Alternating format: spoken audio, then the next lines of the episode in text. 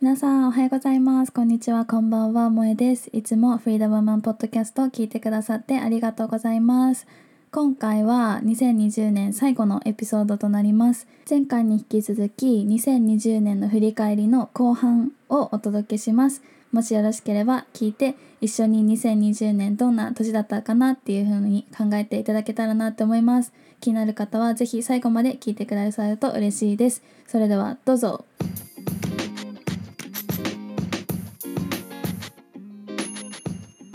To Freedom Women Podcast. Here I talk about my passion and purpose, which is empowering women. 海外経験をしたミレニアル世代の女性、ライフコーチである萌えの経験や学んだことを飾ることなくリアルトークでお届けするエンパワーメントポッドキャストです。Are you ready? Let's go! で6月ですよ6月は私の本当に人生の起点と言ってももう本当過言じゃないっていう感じで6月にやっぱりこの今の発信をもっと本格的にやりたいと思って自分にコーチをつけました。どんなコーチングかっていうとやっぱマインドセットとか自信とかを引き出してくれるようなコーチで、うん、やっぱりこういう風に自分で何か発信して活動していきたいと思ったけどなんかやっぱりね一人じゃ絶対諦めてしまうしあの飽きてしまうから誰かと約束しないと私は続けられないなと思ったので自分でちょっとプレッシャーということでコーチを雇ってでそれがもう人生初の大きい自己投資だったんですよね。今までこの資格とかの講座には全然お金払うの躊躇しなかったんだけどやっぱ人対人のサービスにこう大きいお金を投資したっていうのはすごく自分の中でのあのかなりの大きい一歩でした。でもやっぱりねそこからもうガラッと生活が変わったんですよ。で今までは本当に3月4月いろいろ遊び倒してもうなんだろうな虚無感だよね。帰ってきて次の日のあなんか昨日やったことってなんだろうみたいな感じで思ったら何にもしてないっていうのがすごく嫌だった気持ちがもうほんと7月からはもう全然それがなくなってもうむしろなんか今日は何ができるかなっていうすごい楽しみな方に変わっていきました。でやっぱりねコーチングっていうのを次世代の女性にすごく広めていきたいと思ってでその時ちょうど「ボイスアップジャパンっていう日本を誰もが声が上げやすい社会にしようっていうのを掲げてる団体の、えっと、学生支部のコーチにもなったんですよね。でそこであの学生の支部のリーダーを受け持ってコーチングを始めましたそれと同時に7月からはこのポッドキャストも始めてやっぱり発信っていう方にベクトルを向けて、あのー、やり始めたような感じですね。で本当にね8月とか9月とかはそれがそれこのプラットフォームを構築するのですごく忙しくしてて自分の本業があまり仕事がない代わりにこっちがあったのですごくあの精神的にとっても支えられました。やっぱり何もやることがないとか何も目指すところがないっていうので毎日あの生活してると結構ねあの振り返ってみてあなんかもっとやればよかったなあんなことやればよかったなっていうふうに思うと思うんだけどなんか私こう1年通して見てみるとあなんかあれもできたあれもあれもやったしあれもやったから本当になんかあの時このままじゃまずいと思って行動を始めてすごく良かったな自分で自分を褒めてあげたいみたいな気持ちになってます今。でそうですねで8月とかは、えっと、出会いのと月だったかなって思って本当いろんなオンラインのイベントにたくさん出たんですよ。もう8月は目標も掲げててもう最低でも5個のオンラインのイベントにあのショーアップするっていうふうに決めて自分が興味のある分野のいろんなイベント今オンラインで何でもやってるじゃないですか。なのでそういう勉強会とかそういうなんだろうなあのセミナーとかそういうのにたくさん出ましたでそこでも本当にたくさんの出会いがあってなんかそこからつながってあの今でも話してる人とかもいるしでしかもそれがさ自分の住んでる周りじゃなくてもう世界中にいろんなところにあのそういうつながってる人がいてなんかねやっぱこのパンデミック中で自分が身動きできないはずなのにこう自分のネットワークの輪がすごいバッて広がった年だなって思ってなんかそれはすごく新しい気づきですよね。多分そういう方もたくさんいると思うんですよ。これ聞いてるくださってる方で。こういう年だったけど新しい出会いたくさんあった人って多分いっぱいいると思うんですよね。だからそういう可能性とかもなんか見えましたよね。8月がすごくワクワクした8月とか夏だったなっていうふうに思います。で8月はあのね私4月くらいの何もしてない時に友達とあの香港にある恩大神っていうお寺で風水を見てもらったんですよね。でその時に8月はあの彼氏できるよって言われたの。だけどできなかったね。うん。だから多分その占い師がちょっと間違えちゃったのかでもその代わりに本当さっき言ったようにたくさんの出会いがあったからあそういうことだったのかなとか思ったりしたり、うん、しましたでそんなことは置いといてで9月なんですよ9月は私は何したかなってさっきカレンダー見てたんですけど私ね9月は就活をしている方の自己分析のサポートとしてプログラムを開始したんですよね。1対1で自己分析をもう深く深く深掘りしてどんどん引き出してあげてでもっと自分のやりたいことに自信を持つだったりこれがしたいっていう風にあに決めれるまであのサポートするようなプログラムをやってで1ヶ月もみっちりその人たちと、プログラムをやりました。でやっぱその時にもあの話すのすごく私好きなんですよね。この次世代の方と。で結構私のその発信とかで興味を持ってあのプログラムに参加してくれた方たちなのでやっぱりこうなんだろう考え方が似てるというかなんかすごい共感できるところも多くてでそれと同時にやっぱり私すごくあのインスピレーションその彼女たちからも受けてなんか本当にすごくあの素敵な夢をたくさん持ってる方たちばっかりだったので私が逆にすごい勇気をもらった9月でしたね。でそうですねもう後半か10月はとにかく新しいアイデアがたくさん浮かんだ月でした。でというのもその今もまだ in progress なんですけど私の友人の、えっと、イラストをやってるかなえちゃんと一緒に self-love の quotes をたくさん書いたカードのプロジェクトを今していてでそのカードを今度年明けくらいにはお知らせできるかと思うんですけどそのプロジェクトのアイデアもなんかパッとあやってみようっていうふうに思ってで話持ちかけてで今もう本当にこういうローンチ前くらいになってるのでなんかそのねアイディアとかもたくさん浮かんだしなんか他にもいろいろなアイデアがたくさん浮かんであとは今デザインを私してるんだけどその SNS とかのデザインを。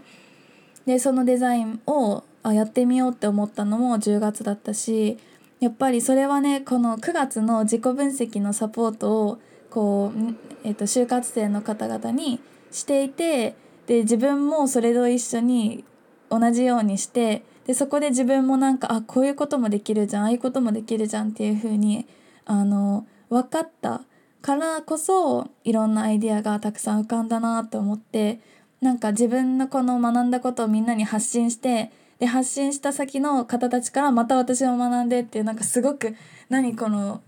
とてつもなく素晴らしいサイクルはっていう風に感じた10月だったかなっていう風に思います。で11月はもうとにかくサポートサポートサポートすごく忙しかったんですよ。この10月にあのたくさん浮かんだアイディアをちょっと形にしてみてで思い切ってこうお知らせしたらそこでたくさんのサポートできるたくさんの人をサポートできる機会があのー、あってでその月はとにかくそれで忙しくしていました。でねやっぱり自分が自分の好きなこととか強みとかを使って仕事できることがこんなに楽しいことなんだっていうのを学びました。でその強みって言ってもなんか特別な何かスキルが必要とか特別な資格を特別な資格を持っていなきゃいけないとかそういうのではなくてなんか普段から楽しんでやってることでで周りから「そういえば誰々さんってこういうこと上手だよね」とかなんかよく声かけてもらえるなっていうことなんかそういうそういうレベルのことで形にして人をサポートできるんだっていうふうに思ってなんかすごく自分の可能性とかをあの自分の可能性がすごい広がった月でもあったしで月でもあったし本当にこれってみんなに言えることだなって思って私だけじゃなくて本当にこれ聞いてる方皆さんもなんか普段からあの自然とできちゃってることとかあと自然と好きでじやってても苦にならないことっていうのを使ってこう仕事にしていくっていうことができるんですよね。だからそれをなんか見つけれるサポートも今後していけるのかなとか思ったりなんか本当に可能性がどんどんどんどん広がりますよね。そうなので91011月はかなりあの忙しくもすごく充実感を得てあの得た充実感を得て毎日過ごしていました。で今月の12月の頭にはあの初めてワークショップも開催してこういつも日頃からこうポッドキャストを聞いてくれてる方とかあとインスタグラムで応援してくださってる方とかとリアルタイムで交流できてで実際に私がどういうことを教えているのかとかどういうコーチングをしているのかっていうのをこうワークショップを通して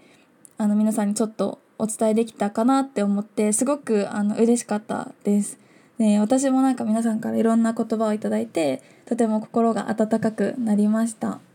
でそうですね。その時にお伝えさせていただいた新しいプログラムも本当に今日から指導し始めてもうね2021年早く来ないかなと思ってすごい楽しみにしています。で2020年もまだいろいろやることは残ってるんですけど本当になんだろうなあの前半は本当に気持ちの上下したこととかもとてもあったんですけどやっぱり自分がこう行動してみて一歩あのえいって踏み出してみてからもう本当にガラッと変わる変わったっていうのが実感した1年となりました。うん、で2020年の初めからあの運動もかなりし始めて前からそのジムとか通ってたんだけどあのやっぱり時間ができたっていうことでたくさんジムにも行って体を動かしたりあと後半はねとても後半はねヨガにすごくハマってでやっぱりヨガで1時間1日のうちの1時間でもちょっと気持ちを落ち着かせる時間があるっていうのはすごく自分の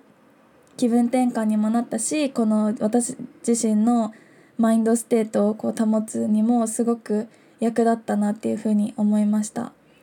うん、であとはやっぱり2020年はもうなんだろう universe の力をすごく感じた。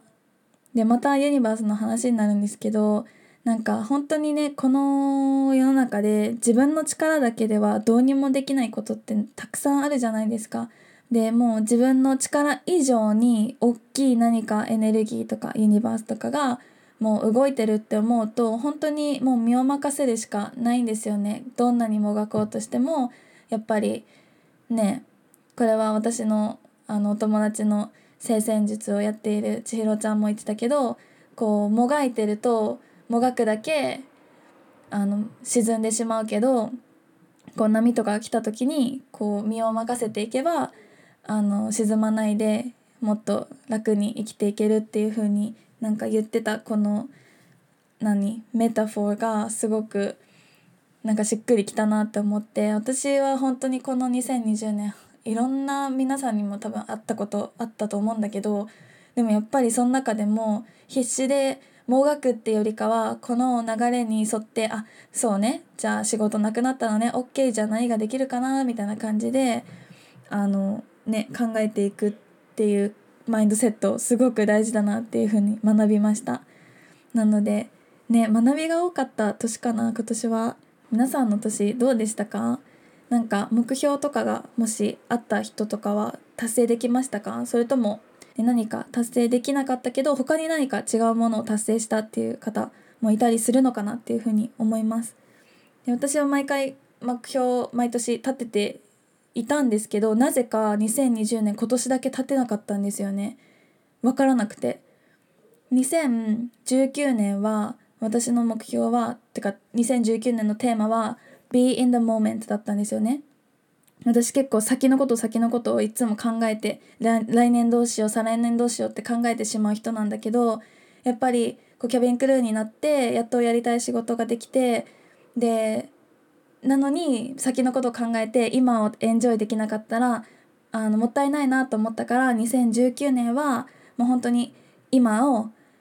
楽しもうっていうのがテーマで言ったんだけど2020年になった時テーマが全然浮かばなかったの。だからノーテーマであの2020年は来たんだけどそれが逆に良かったかもしれないです。